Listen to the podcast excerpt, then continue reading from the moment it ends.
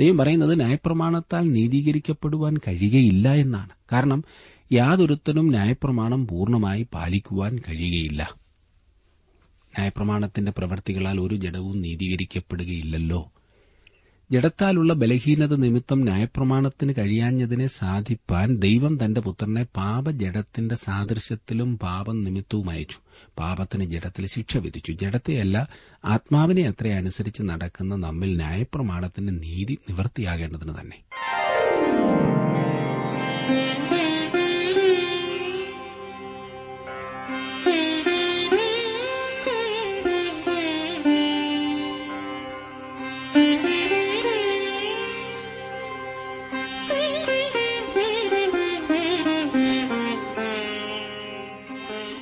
T W ആറിന്റെ വേദപഠന class ആരംഭിക്കുകയാണ്.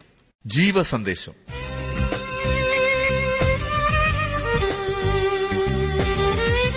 വിശുദ്ധ ലൂക്കോസ് എഴുതിയ സുവിശേഷം പത്താം അധ്യായത്തിന്റെ ഒന്നു മുതൽ നാൽപ്പത്തിരണ്ട് വരെയുള്ള വാക്യങ്ങൾ. പ്രാർത്ഥനയോടെ നമുക്ക് ശ്രദ്ധിക്കാം ബ്രദർ ജോർജ് ഫിലിപ്പ് ദൈവവചനം പഠിപ്പിക്കും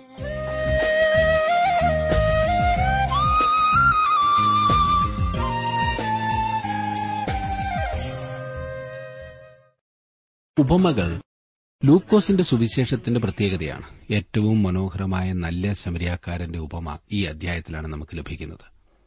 എഴുപത് ശിഷ്യന്മാരെ പറഞ്ഞയക്കുന്നത് രേഖപ്പെടുത്തിക്കൊണ്ടാണ് ഈ അധ്യായം ആരംഭിക്കുന്നത്. അതിനോടുള്ള ബന്ധത്തിൽ യേശു കോരസീൻ ബത്സൈദ കബർനഹൂം എന്നിവയുടെ മേൽ ന്യായവിധി പ്രഖ്യാപിക്കുന്നു. അനന്തരം അവൻ ഏറ്റവും മനോഹരമായ നല്ല ശമരിയാക്കാരന്റെ ഉപമ പറഞ്ഞു തരുന്നു.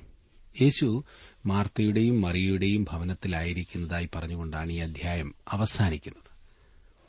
പത്താം അധ്യായത്തിന്റെ ഒന്നും രണ്ടും വാക്യങ്ങൾ. അനന്തരം കർത്താവും വേറെ എഴുപത് പേരെ നിയമിച്ചു.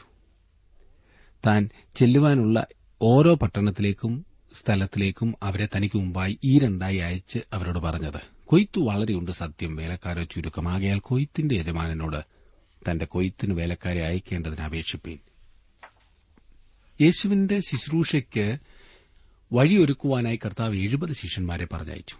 ഇതിനെക്കുറിച്ച് ലൂക്കോസ് മാത്രമേ പറഞ്ഞിട്ടുള്ളൂ. യേശു യെരുശലേമിലേക്ക് യാത്ര ചെയ്യുകയായിരുന്നതിനാൽ അവരുടെ നിയമനം താൽക്കാലികവും ജോലി കുറച്ചു കാലത്തേക്കും മാത്രമുള്ളതായിരുന്നു. കൊയ്ത്തിന്റെ യജമാനനോട് തന്റെ കൊയ്ത്തിന് വേലക്കാരെ അയക്കേണ്ടതിന് അപേക്ഷിക്കുന്നതിനെക്കുറിച്ച് ഇക്കാലത്ത് നാം വളരെയധികം കേൾക്കാറുള്ള കാര്യമാണ്. കർത്താവ് കൊയ്ത്തിനു വിളഞ്ഞു കിടക്കുന്ന ലോകത്തെ കാണുന്നു. നമ്മുടെ ഇന്നത്തെ ജോലി കൊയ്ത്ത് ശേഖരിക്കുകയാണെന്നും നാം കേൾക്കാറുണ്ട്. എന്നാൽ കൊയ്യുകയല്ല എന്റെ വേല എന്നാണ് ഞാൻ ചിന്തിക്കുന്നത് എന്ന് പറയുമ്പോൾ നിങ്ങൾ അത്ഭുതപ്പെട്ടേക്കാം. എന്റെ വേല വിതയ്ക്കുകയാണ്. നിങ്ങൾ കൃഷിക്കാരാകുന്നുവെങ്കിൽ വിത്തു വിതയ്ക്കുന്നതും വിളവ് പാകമായ ശേഷം കൊയ്യുന്നതും തമ്മിൽ വളരെ അന്തരമുണ്ട് എന്ന് നിങ്ങൾക്ക് അറിയാം. എന്നാൽ പിന്നെ കർത്താവ് കൊയ്ത്തു വളരെയുണ്ട് സത്യം വേലക്കാരോ ചുരുക്കമെന്ന് പറഞ്ഞത് എന്തുകൊണ്ട് എന്ന് ചിലർ ചോദിച്ചേക്കാം. യേശു ഈ പ്രസ്താവന നടത്തിയപ്പോൾ അവൻ എവിടെയായിരുന്നു എന്ന കാര്യം നാം ഓർത്തിരിക്കേണ്ടതാണ്. അപ്പോൾ അവൻ ക്രൂശിന്റെ മറുവശത്തായിരുന്നു. അവിടെയാണ് അവൻ നിന്നിരുന്നത്. ഒരു യുഗത്തിന്റെ അവസാനത്തിലേക്ക് എത്തുകയായിരുന്നു. ഓരോ യുഗത്തിന്റെയും അവസാനത്തിൽ ഒരു ന്യായവിധിയുണ്ട്. ന്യായവിധിയിൽ അവസാനിക്കുന്ന യുഗം ഒരു കൊയ്ത്താണ്. ആ യുഗം തന്നെ വിത്തുവിതയുമാകുന്നു. നാം ഇന്ന് വിത്ത് വിതയ്ക്കുകയാണെന്നും ഈ യുഗത്തിന്റെ അവസാനത്തിൽ ഒരു കൊയ്ത്തുണ്ടായിരിക്കുമെന്നുമാണ് ഞാൻ വിശ്വസിക്കുന്നത്.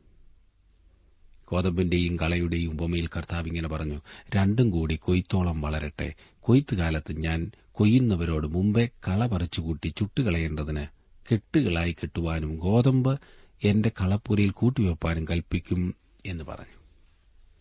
ദൈവവചനമാകുന്ന വിത്ത് വിതയ്ക്കുകയാണ് എന്റെ വേല.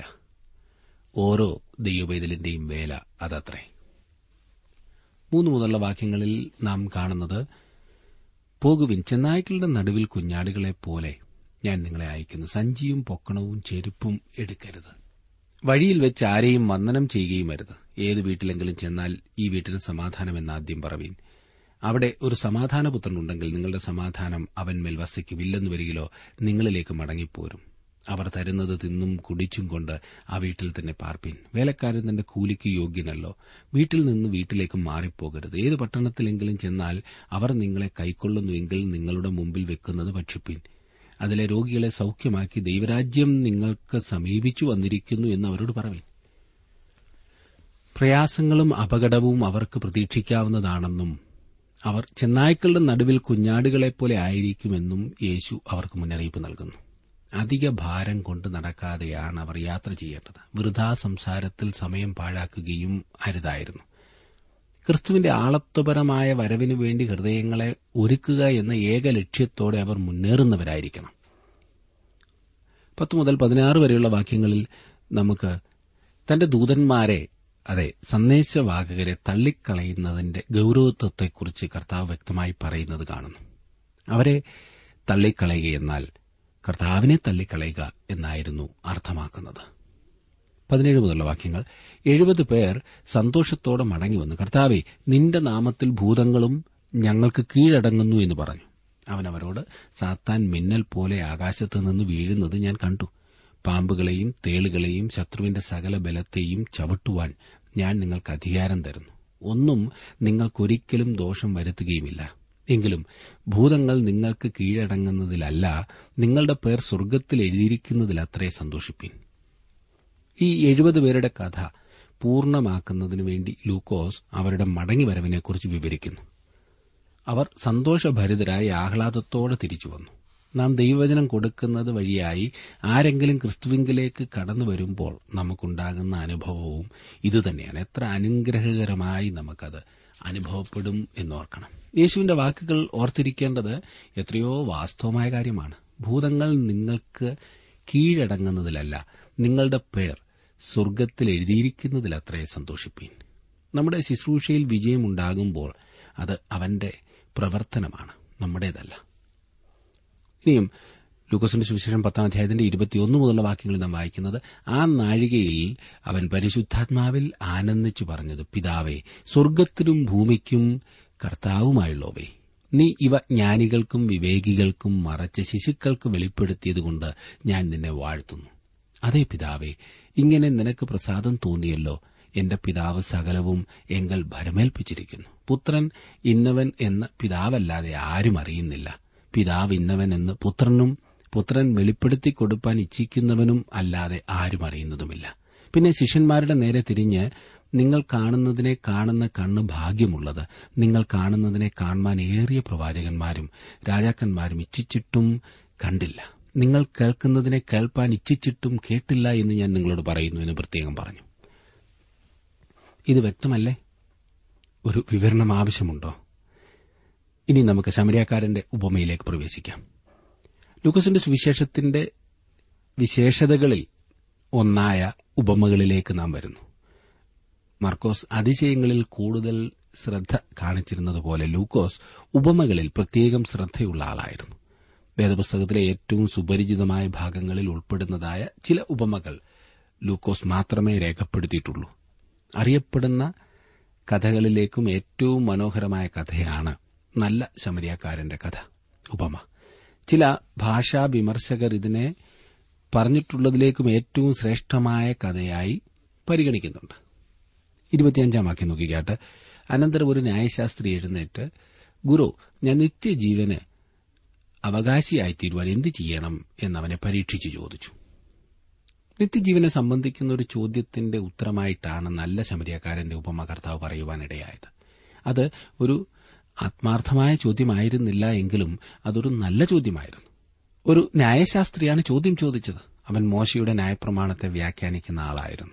ആ നിലയിലാണ് അയാൾക്ക് ഒരു ശാസ്ത്രി എന്ന പേർ ലഭിച്ചത്. വളരെ മനോഹരമായ രീതിയിൽ നമ്മുടെ കർത്താവ് ചോദ്യങ്ങൾ കൈകാര്യം ചെയ്തിരുന്നു. വേറൊരു ചോദ്യം ചോദിച്ചുകൊണ്ട് അവൻ ഒരു ചോദ്യത്തിന് ഉത്തരം നൽകിയിരുന്നു. സോക്രട്ടിക് രീതി എന്ന് ഇതിനെ അറിയപ്പെടുന്നു. കാരണം സോക്രട്ടീസ് ഒരു ചോദ്യത്തിന് വേറൊരു ചോദ്യം കൊണ്ട് ഉത്തരം നൽകുന്ന രീതി ഉപയോഗിച്ചിരുന്നു. അതൊരു മനുഷ്യനെ തന്റെ ചോദ്യങ്ങൾക്ക് ഉത്തരം കണ്ടുപിടിക്കുവാൻ സഹായിക്കുന്നു. ഇരുപത്തിയാറാം വാക്യത്തിൽ നാം വായിക്കുന്നത് അവൻ അവനോട് ന്യായപ്രമാണത്തിൽ എന്തെഴുതിയിരിക്കുന്നു നീ എങ്ങനെ വായിക്കുന്നു? എന്ന് ചോദിച്ചതിന് അവൻ അവൻ ന്യായപ്രമാണത്തിൽ പ്രാവീണ്യം ലഭിച്ച ആളാണെന്ന കാര്യം യേശുവിനറിയാമായിരുന്നു. ഇരുപത്തിയേഴും ഇരുപത്തിയെട്ടും വാക്യങ്ങളിൽ നിന്റെ ദൈവമായ കർത്താവിനെ നീ പൂർണ ഹൃദയത്തോടും പൂർണാത്മാവോടും പൂർണ ശക്തിയോടും പൂർണ മനസ്സോടും കൂടെ സ്നേഹിക്കണമെന്നും കൂട്ടുകാരനെ നിന്നെപ്പോലെ തന്നെ സ്നേഹിക്കണമെന്നും തന്നെ എന്ന് ഉത്തരം പറഞ്ഞു. അവൻ അവനോട് നീ പറഞ്ഞ ഉത്തരം ശരി അങ്ങനെ ചെയ്യുക എന്നാൽ നീ ജീവിക്കും എന്ന് പറഞ്ഞു. ഇരുപത്തിയൊൻപതാം വാക്യം ഒന്ന് നോക്കിക്കാട്ടെ. അവൻ തന്നെത്താൻ നീതീകരിപ്പാൻ ഇച്ഛിച്ചിട്ട് യേശുവിനോട് എന്റെ കൂട്ടുകാരൻ ആർ എന്ന് ചോദിച്ചതിന് യേശു ഉത്തരം പറഞ്ഞത്. ഇവിടെ കർത്താവ് അവന് കൊടുക്കുന്ന ഉത്തരം വളരെ ശ്രദ്ധേയമാണ്. നീ പറഞ്ഞ ഉത്തരം ശരിയാണ്. നമ്മുടെ കർത്താവ് പറഞ്ഞിരിക്കുന്നത് ശ്രദ്ധിക്കുക. ഇത് ക്രിസ്തുവിന്റെ ക്രൂശു മരണത്തിനു മുമ്പ് നടന്ന സംഭവമാണെന്നും ഓർത്തിരിക്കേണ്ടതാണ്. ഒരു മനുഷ്യന് ന്യായപ്രമാണം അനുഷ്ഠിക്കുന്നതുകൊണ്ട് രക്ഷിക്കപ്പെടുവാൻ കഴിയുമെന്നാണോ ഇതിന്റെ അർത്ഥം? കഴിയുമെന്നാൽ നമുക്ക് ഇതിൽ പറഞ്ഞിരിക്കുന്നത് ഒന്നുകൂടി സൂക്ഷിച്ചു നോക്കാം. ന്യായപ്രമാണം അതിന്റെ കേൾവിക്കാരല്ല കേൾക്കുന്നവരല്ല അത് ചെയ്യുന്നവരാണ് നീതീകരിക്കപ്പെടുന്നത്. താങ്കൾക്ക് അവ അനുഷ്ഠിക്കുവാൻ കഴിയുമെന്ന് താങ്കൾ പറയുമെങ്കിൽ ദൈവം നേരെ മറിച്ചാണ് പറയുന്നത് എന്ന കാര്യം ഞാൻ ഇവിടെ ഓർപ്പിക്കുവാൻ ആഗ്രഹിക്കുന്നു. ദൈവം പറയുന്നത് ന്യായപ്രമാണത്താൽ നീതീകരിക്കപ്പെടുവാൻ കഴിയുകയില്ല എന്നാണ്. കാരണം യാതൊരുത്തനും ന്യായപ്രമാണം പൂർണമായി പാലിക്കുവാൻ കഴിയുകയില്ല. ന്യായപ്രമാണത്തിന്റെ പ്രവൃത്തികളാൽ ഒരു ജഡവും നീതീകരിക്കപ്പെടുകയില്ലല്ലോ. ജഡത്താലുള്ള ബലഹീനത നിമിത്തം ന്യായപ്രമാണത്തിന് കഴിയാഞ്ഞതിനെ സാധിപ്പാൻ ദൈവം തന്റെ പുത്രനെ പാപജഡത്തിന്റെ സാദൃശ്യത്തിലും പാപം നിമിത്തവും അയച്ചു. പാപത്തിന് ജഡത്തിൽ ശിക്ഷ വിധിച്ചു. ജഡത്തെയല്ല ആത്മാവിനെ അത്ര അനുസരിച്ച് നടക്കുന്ന നമ്മിൽ ന്യായപ്രമാണത്തിന്റെ നീതി നിവർത്തിയാകേണ്ടതിന് തന്നെ. റോമലേഖനം എട്ടാം അധ്യായത്തിന് മൂന്നും നാലും വാക്യങ്ങൾ. ഈ ന്യായശാസ്ത്രി പരമാർത്ഥതയുള്ളവനായിരുന്നുവെങ്കിൽ അപ്പോൾ ഇപ്രകാരം പറയുമായിരുന്നു. ഗുരു ഞാൻ എന്റെ പൂർണ ഹൃദയത്തോടും പൂർണ ആത്മാവോടും പൂർണ ശക്തിയോടും പൂർണ മനസ്സോടും കൂടെ ദൈവത്തെ സ്നേഹിക്കുന്നതിനും എന്നെപ്പോലെ തന്നെ എന്റെ അയൽക്കാരനെ സ്നേഹിക്കുന്നതിനും മനഃപൂർവമായി ശ്രമിച്ചിട്ടുണ്ട്. എന്നാൽ എനിക്ക് അങ്ങനെ കഴിഞ്ഞിട്ടില്ല. ഞാൻ പരിതാപകരമാം വിധം പരാജയപ്പെടുകയാണ് ചെയ്തിട്ടുള്ളത്. അതിനാൽ എപ്രകാരമാണ് നിത്യജീവനെ എനിക്ക് അവകാശമാക്കുവാൻ കഴിയുന്നത്? എന്നാൽ പരമാർത്ഥതയുള്ളവനായിരിക്കുന്നതിനു പകരം അവൻ ഈ ഒഴിഞ്ഞു മാറുന്നതിനുള്ള രീതി സ്വീകരിച്ചുകൊണ്ട് എന്റെ കൂട്ടുകാരൻ ആർ എന്ന് ചോദിക്കുകയാണ് ചെയ്തത്. ഇതിനുത്തരമായി ക്രിസ്തു അവനൊരു ഉത്തരം നൽകി. അതാണ് നല്ല ശമരിയക്കാരന്റെ ഉപമ. ഇത് ലളിതമായൊരു കഥയാണ്. അതേസമയം തന്നെ മനോഹരമായ ഒന്നും. ഒരു മനുഷ്യൻ എരുശലേബിൽ നിന്ന് എരിഹോവിലേക്ക് പോകുമ്പോൾ കള്ളന്മാരുടെ കയ്യിൽ അകപ്പെട്ടു. അവർ അവനെ വസ്ത്രം അഴിച്ചു മുറിവേൽപ്പിച്ചു. അർദ്ധപ്രാണനായി വിട്ടേച്ചുപോയി. ആ വഴിയായി യാദൃശ്യ ഒരു പുരോഹിതൻ വന്നു. അവനെ കണ്ടിട്ട് മാറി കടന്നുപോയി. അങ്ങനെ തന്നെ ഒരു ലേവ്യനും ആ സ്ഥലത്തിൽ എത്തി. അവനെ കണ്ടിട്ട് മാറി കടന്നുപോയി. ഈ ന്യായശാസ്ത്രി ഒരു ലേവ്യനായിരിക്കാൻ സാധ്യതയുണ്ട്. ഈ സന്ദർഭത്തിൽ യേശു പറഞ്ഞത് അവനെ വ്യക്തിപരമായി സ്പർശിച്ചു കാണും. അവൻ അല്പമൊന്ന് പിടഞ്ഞു കാണും. മുപ്പത്തിമൂന്ന് മുതലുള്ള വാക്യങ്ങൾ. ഒരു ശമരിയാക്കാരനോ വഴിപോകയിൽ അവന്റെ അടുക്കലെത്തി. അവനെ കണ്ടിട്ട് മനസ്സലിഞ്ഞ് അരികെ ചെന്ന് എണ്ണയും വീഞ്ഞും പകർന്ന് അവന്റെ മുറിവുകളെ കെട്ടി. അവനെ തന്റെ വാഹനത്തിൽ കയറ്റി വഴിയമ്പലത്തിലേക്ക് കൊണ്ടുപോയി രക്ഷ ചെയ്തു. പിറ്റേനാൾ അവൻ പുറപ്പെടുമ്പോൾ രണ്ട് വെള്ളിക്കാഴ്ച എടുത്ത് വഴിയമ്പലക്കാരന് കൊടുത്തു. ഇവനെ രക്ഷ ചെയ്യണം. അധികം വല്ലതും ചെലവിട്ടാൽ ഞാൻ മടങ്ങി വരുമ്പോൾ തന്നുകൊള്ളാം എന്നവനോട് പറഞ്ഞു. കള്ളന്മാരുടെ കയ്യിൽ അകപ്പെട്ടവന് ഈ മൂവരിൽ ഏവൻ കൂട്ടുകാരനായി തീർന്നു എന്ന് നിനക്ക് തോന്നുന്നു? അവനോട് കരുണ കാണിച്ചവൻ തന്നെ എന്ന് അവൻ പറഞ്ഞു. യേശു അവനോട് നീയും പോയി അങ്ങനെ തന്നെ ചെയ്യുക എന്ന് പറഞ്ഞു. മൂന്ന് പ്രകാരത്തിലുള്ള ജീവിത തത്വങ്ങളെ പ്രതിനിധീകരിക്കുന്ന മൂന്ന് കൂട്ടം മനുഷ്യരെ ഈ ഉപമയിൽ കൂടി നമുക്ക് വെളിപ്പെടുത്തി തരുന്നു. ഒന്ന് കള്ളന്മാർ. നിനക്കുള്ളത് എന്റേതാകുന്നു എന്നതാണ് അവന്റെ ജീവിത തത്വം. സമത്വത്തിന്റെ പേര് പറഞ്ഞ് മറ്റുള്ളവരുടേത് പിടിച്ചു പറിച്ച് സ്വന്തമാക്കുവാനുള്ള ശ്രമം ഇന്നുമുണ്ട്. രണ്ട് പുരോഹിതനും ലേവ്യനും. എനിക്കുള്ളതെല്ലാം എന്റേതാകുന്നു എന്നതാണ് അവരുടെ ജീവിത തത്വം. അവൻ സ്വയ താൽപര്യം മാത്രം പരിഗണിക്കുന്നവനാണ്. ലോകം നശിക്കട്ടെ എന്നാലും എനിക്ക് എന്റേത് കിട്ടണം എന്നതാണ് അവന്റെ നിലവിളി. മൂന്ന് നല്ല ശമരിയക്കാരൻ.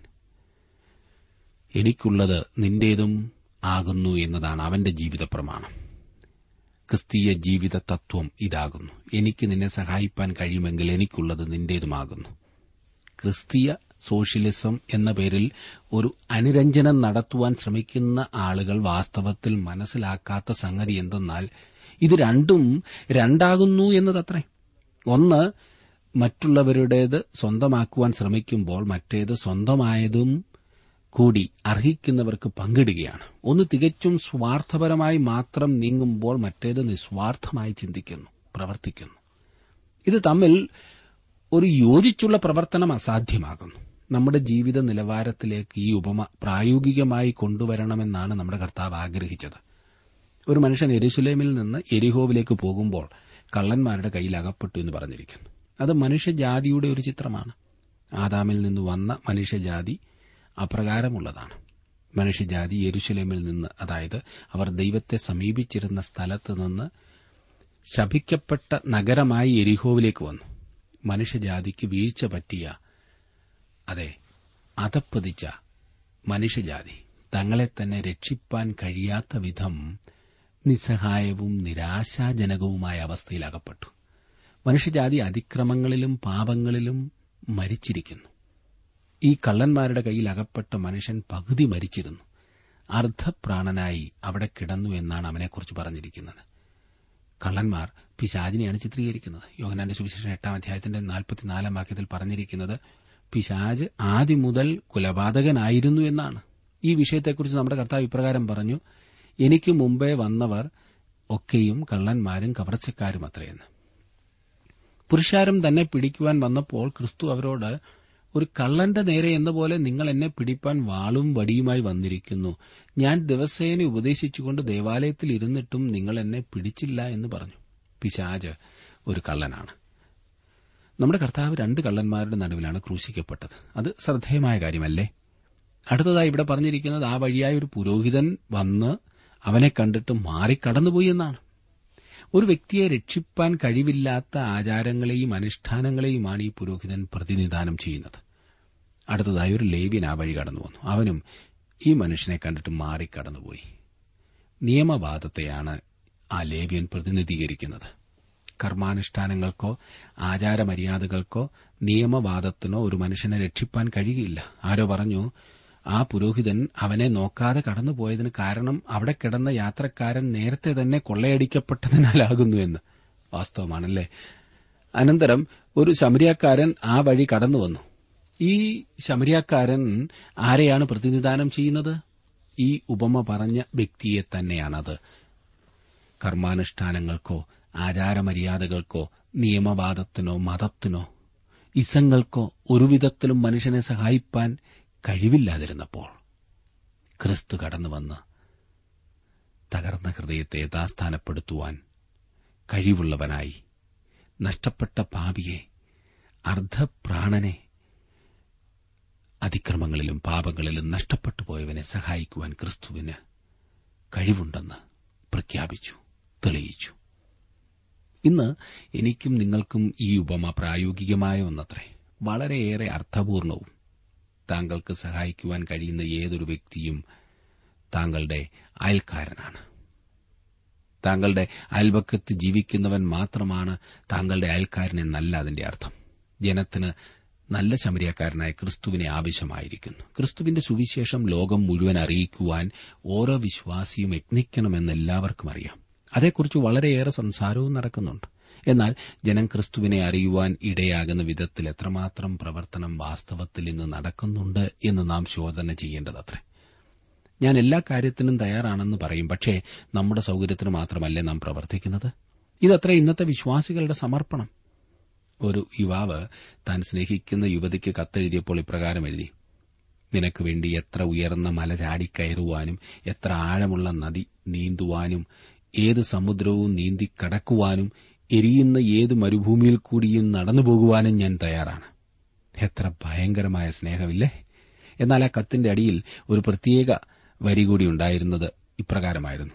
വരുന്ന വെള്ളിയാഴ്ച വൈകുന്നേരം മഴയില്ലെങ്കിൽ ഞാൻ നിന്നെ കാണാൻ വരുന്നതാണ്. ഇതല്ലേ നമ്മുടെ ഇന്നത്തെ സമർപ്പണം സൌകര്യപൂർവം ദൈവത്തെ സേവിക്കുക. നോവുന്നതുവരെ ദൈവത്തിന് കൊടുക്കുവാൻ സാധിക്കുമോ? അത് സമയമാകട്ടെ താലന്തുകളാകട്ടെ സമ്പത്താകട്ടെ ലോകം ഇന്ന് നമ്മുടെ സഹായം ആവശ്യമായ അവസ്ഥയിൽ കള്ളന്മാരുടെ കയ്യിൽ അകപ്പെട്ട മനുഷ്യനെ പോലെയാണ് ഇരിക്കുന്നത് ലോകത്തിന് ഇന്ന് ആവശ്യം ക്രിസ്തുവിനെയാണ്. നമ്മുടെ രാജ്യത്ത് പാവപ്പെട്ടവർ എന്തുമാത്രം ചൂഷണത്തിന് വിധേയപ്പെടുന്നു എത്രമാത്രം പീഡിപ്പിക്കപ്പെടുന്നു. അവരെ സഹായിക്കുവാൻ നല്ല ശമരിയക്കാരന് മാത്രമേ കഴിയൂ. അത് അനുഭവിച്ച നാം അത് കാണിച്ചു കൊടുക്കണം. ചൂഷണം ചെയ്യുന്നവരെ കൊന്നുമുടിച്ചതുകൊണ്ട് പിന്നെ രക്ഷപ്പെടാമെന്നുണ്ടോ? അങ്ങനെ ശ്രമിച്ച സമൂഹങ്ങൾ കൂടുതൽ അധപ്പതിക്കുക മാത്രമാണ് ചെയ്യുന്നത്. എന്നാൽ പിന്നെ എന്താണ് ചെയ്യേണ്ടതെന്ന് ചോദിച്ചേക്കാം. ഒരു പ്രത്യേക വർഗത്തെക്കുറിച്ച് പഠിക്കുവാൻ എനിക്ക് സാധിച്ചു. ഈ വർഗക്കാർ വളരെയേറെ ചൂഷണം ചെയ്യപ്പെട്ടുകൊണ്ടിരുന്നവരാണ്. പ്രധാനമായും മദ്യത്തിനടിമകളായി ഈ പാവങ്ങളെക്കൊണ്ട് കീശ വീർപ്പിച്ചിരുന്ന ഒരു കൂട്ടം ആളുകളുണ്ടായിരുന്നു. ആണും പെണ്ണും ഒരുപോലെ മദ്യപിക്കും. കിട്ടുന്ന പണം മുഴുവൻ അതിനുവേണ്ടി ചെലവഴിക്കും. ഒടുവിൽ പട്ടിണി കലഹം രോഗം മരണം. എന്നാൽ അവരിൽ ഒരു വലിയ പങ്ക് ക്രിസ്തുവിനെ കണ്ടെത്തി. മദ്യം അവർ ഉപേക്ഷിച്ചു. ഭവനത്തിൽ സന്തോഷമായി. മദ്യവിൽപ്പനക്കാർ ഇപ്പോൾ അവരെ ചൂഷണം ചെയ്യാറില്ല. അതേ സുഹൃത്തെ മുങ്ങിച്ചാകാതെ ഒരുവനെ രക്ഷിക്കുവാൻ മാത്രമല്ല നീന്തുവാൻ കൂടി പഠിപ്പിക്കുന്നവനാണ് ക്രിസ്തു. അതെ ആചാരാനുഷ്ഠാനങ്ങളും സംഘടിത മാർഗങ്ങളുമൊക്കെ മുങ്ങിച്ചാകുന്ന മനുഷ്യനെ നോക്കി നീന്തു സുഹൃത്തെ നീന്ത് നീന്ത് കൈയെടുത്ത് നീന്ത് കാലിളക്കി നീന്ത് വടക്കോട്ട് നീന്ത് തെക്കോട്ട് നീന്ത് എന്തൊക്കെ പറയുന്നു. പക്ഷേ നീന്തറിയാത്ത മനുഷ്യൻ എന്തു പ്രയോജനം? നിയമവാദവും ഉൽപ്പതിഷ്ണതയും ലിബറേഷൻകാരും മറ്റും പറയുന്നത് സഖാവെ ബലമായി പിടിച്ചു കിടക്കുക ശ്വാസം പിടിച്ചു കിടന്നാൽ വെള്ളത്തിന് മുകളിൽ തന്നെ നിൽക്കും ശക്തിയായി പിടിച്ചോ എന്നാണ്. എന്നാൽ എന്തൊന്നിലാണ് ഈ നീന്തറിയാത്ത മനുഷ്യൻ പിടിക്കേണ്ടത്? അത് ഭയങ്കരം തന്നെ ഇല്ലേ നമുക്കിന്ന് ആവശ്യം അതെ നീന്തറിയാത്ത നമുക്കാവശ്യം. നമ്മെ രക്ഷിക്കുവാനും നീന്തുവാൻ പഠിപ്പിക്കുവാനും കഴിവുള്ള ക്രിസ്തുവിനെയാണ്. താണുകൊണ്ടിരുന്ന എന്നെ അവിടുന്ന് പിടിച്ചു കയറ്റി. എന്നെ ശ്രദ്ധിക്കുന്ന സുഹൃത്തെ ഒരുപക്ഷെ താങ്കൾ മദ്യപാനമെന്ന ആഴിയിലേക്ക് താണുകൊണ്ടിരിക്കുകയായിരിക്കും. ഒരുപക്ഷെ തകർന്ന ഒരു കുടുംബാന്തരീക്ഷത്തിൽ താങ്കൾ താണുകൊണ്ടിരിക്കുകയായിരിക്കും. ആരോടും പറയുവാൻ കഴിയാത്ത പാപഭാരത്താൽ താങ്കൾ മുങ്ങിച്ചാകുവാൻ പോകുകയാണോ? പലരുടെയും ഉപദേശങ്ങൾ പരീക്ഷിച്ചു നോക്കിയ താങ്കൾ മടുത്തു. ഇനിയും എന്തു വേണമെന്ന് ചിന്തിച്ചിരിക്കുന്ന താങ്കളെ രക്ഷിക്കുവാൻ ബാക്കിയുള്ള സാഗരം നീന്തിക്കയറുവാൻ ക്രിസ്തു സഹായിക്കും. അതിനുവേണ്ടി ക്രിസ്തുവിന്റെ കരങ്ങളിലേക്ക് സമർപ്പിക്കല്ലേ? മുപ്പത്തിയെട്ട് മുതൽ നാൽപ്പത്തി നാൽപ്പത്തിരണ്ട് വരെയുള്ള വാക്യങ്ങളിൽ അതിമനോഹരമായ വേറൊരു സംഭവം നാം വായിക്കുന്നു. ഞാൻ ആ ഭാഗം വായിക്കുന്നില്ല. ഇവിടെ മാർത്തയുടെയും മറിയയുടെയും ഭവനത്തിൽ യേശു ചെന്നതായ ആ വിഷയമാണ് കാണുന്നത്. നല്ല അനുഗ്രഹീതരായ രണ്ട് സഹോദരിമാർ. അധികം വിശദീകരിക്കുവാൻ സമയമെടുക്കേണ്ടതില്ലല്ലോ. മറിയ തനിക്ക് ചെയ്യുവാനുള്ളത് ചെയ്തിട്ട് ചെന്ന് യേശുവിന്റെ കാൽക്കൽ ഇരുന്നു എന്ന് പറഞ്ഞാൽ മതിയാകുമല്ലോ. അവളുടെ ജീവിതത്തിന്റെ മുൻഗണന അതായിരുന്നു. ഓരോ മനുഷ്യന്റെയും ജീവിതത്തിന്റെ മുൻഗണന അതായാൽ അത് യേശു തന്നെ ആ പ്രവർത്തനത്തെ നല്ല അംശമെന്നാണ് വിളിക്കുന്നത്. ആരും അപഹരിക്കാത്തത് നിത്യമായത്. സൃഷ്ടാവായ ദൈവത്തെ ആരാധിക്കുകയും അവന്റെ പാദപീഠത്തെങ്കിൽ ഇരുന്ന് പഠിക്കുകയും ചെയ്യുന്ന വ്യക്തി ജീവിതത്തിന്റെ മുൻഗണന നേരെയാക്കിയ വ്യക്തിയാണ്. പ്രതികൂല സാഹചര്യങ്ങളിലും പതരാതെ നിർത്തുന്നത് ശരിയായ മുൻഗണനയാണ്. അല്ലാത്തവരുടെ ജീവിതത്തിന്റെ കുഴച്ചിൽ മാർത്തയുടെ ജീവിതത്തിൽ നാം കാണുന്നു. മാർത്തയും അനുഗ്രഹിക്കപ്പെട്ടൊരു സ്ത്രീയായിരുന്നു. അവൾ സ്നേഹനിധിയായ ഒരു സഹോദരിയായിരുന്നു. അവളുടെ നല്ല ഗുണങ്ങൾ വളരെ ചിന്തിപ്പിക്കുന്നവ തന്നെയാണ്. അവൾ ഇല്ലായിരുന്നെങ്കിൽ അന്ന് അവർക്ക് നല്ലൊരു വിരുന്ന് ലഭിക്കുമായിരുന്നില്ല. മുൻകൈ എടുത്ത് പ്രവർത്തിക്കുവാനുള്ള അവളുടെ കഴിവ് നോക്കിക്കേ. അവളാണ് യേശുവിനെ തങ്ങളുടെ വീട്ടിൽ കൈക്കൊണ്ടത്. ശുശ്രൂഷിക്കുവാനുള്ള മാർത്തയുടെ കഴിവും അഭിനന്ദനാർഹമാണ്. പക്ഷേ മുൻഗണന തെറ്റിയിരുന്നതിനാൽ ശുശ്രൂഷയിൽ തന്നെ അവൾ കുഴങ്ങി. ഏ? യേശുവിനെ ശുശ്രൂഷിക്കുന്നതിൽ കുഴങ്ങിയെന്നോ? അതെ ജീവിതത്തിന്റെ മുൻഗണന തെറ്റിയാൽ കർത്താവിനെ ശുശ്രൂഷിക്കുന്നതിൽ പോലും കുഴങ്ങും. ഒരിക്കലൊരു തീരുമാനമെടുത്ത് നാട്ടുകാർ അറിഞ്ഞതുകൊണ്ട് ഇന്നെങ്ങനെയോ കടിച്ചു പിടിച്ചു നിൽക്കുകയാണ്. ആകെ മുഷിഞ്ഞു കുഴങ്ങി ഒരു താൽപര്യവുമില്ല. ഈ അവസ്ഥയിൽ ഒരു സന്തോഷവും സംതൃപ്തിയുമില്ല. അന്ന് സുവിശേഷ വേലയ്ക്ക് എന്ന് പറഞ്ഞ് ഇറങ്ങിയില്ലായിരുന്നെങ്കിൽ എന്നുപോലും ചിന്തിക്കുന്ന പൂർണസമയ സുവിശേഷകർ ഇന്നുണ്ട്. അവരുടെ പ്രശ്നം ജീവിതത്തിന്റെ മുൻഗണന തെറ്റി എന്നതാണ്. നല്ലവരാണ് കഴിവുള്ളവരാണ്. എന്നാൽ ദൈവസന്നിധിയിൽ സമയം ചെലവഴിക്കുന്നതിനേക്കാൾ ദൈവത്തിന് നൽകുന്നതിനെ വലുതായി കണ്ടു. നാട് നന്നാക്കുവാൻ ഓടി നടക്കുകയാണ്. ഒരു പ്രസംഗപീഠത്തിൽ നിന്നും വേറൊന്നിലേക്ക് ചാടി നടക്കുകയാണ്. സകല പുതുക്കാര്യങ്ങൾക്കും മുൻപിലുണ്ട്. സംഘടനയുടെ എല്ലാ ഉത്തരവാദിത്തങ്ങളും തലയിലുണ്ട്. എന്നാൽ ദൈവസന്നിധിയിൽ ഇരുന്ന് അവിടുത്തെ ശബ്ദം കേൾക്കുന്നതിനായി തിരുവചനം വായിക്കുന്നതിനോ പ്രാർത്ഥിക്കുന്നതിനോ സമയമില്ല. ഫലം ആകെ നിരാശ കുഴച്ചിൽ മുഷിച്ചിൽ. ഏതു വഴിക്ക് തിരിയണം എന്നറിയാതെ കുഴങ്ങിയ വ്യക്തിയാകുന്നു താങ്കളെങ്കിൽ യേശുവിന്റെ പാതപിടത്തെങ്കിലേക്ക് അടുത്തു വരൂ. അവനെ ശരണമാക്കൂ. അതെ അവിടുന്ന് താങ്കളെ നേരായ പാതയിൽ നടത്തുവാൻ മതിയായ കർത്താവാണ്. ദൈവത്തിന്റെ ആത്മാവതനായി താങ്കളെ സഹായിക്കട്ടെ ശക്തീകരിക്കട്ടെ.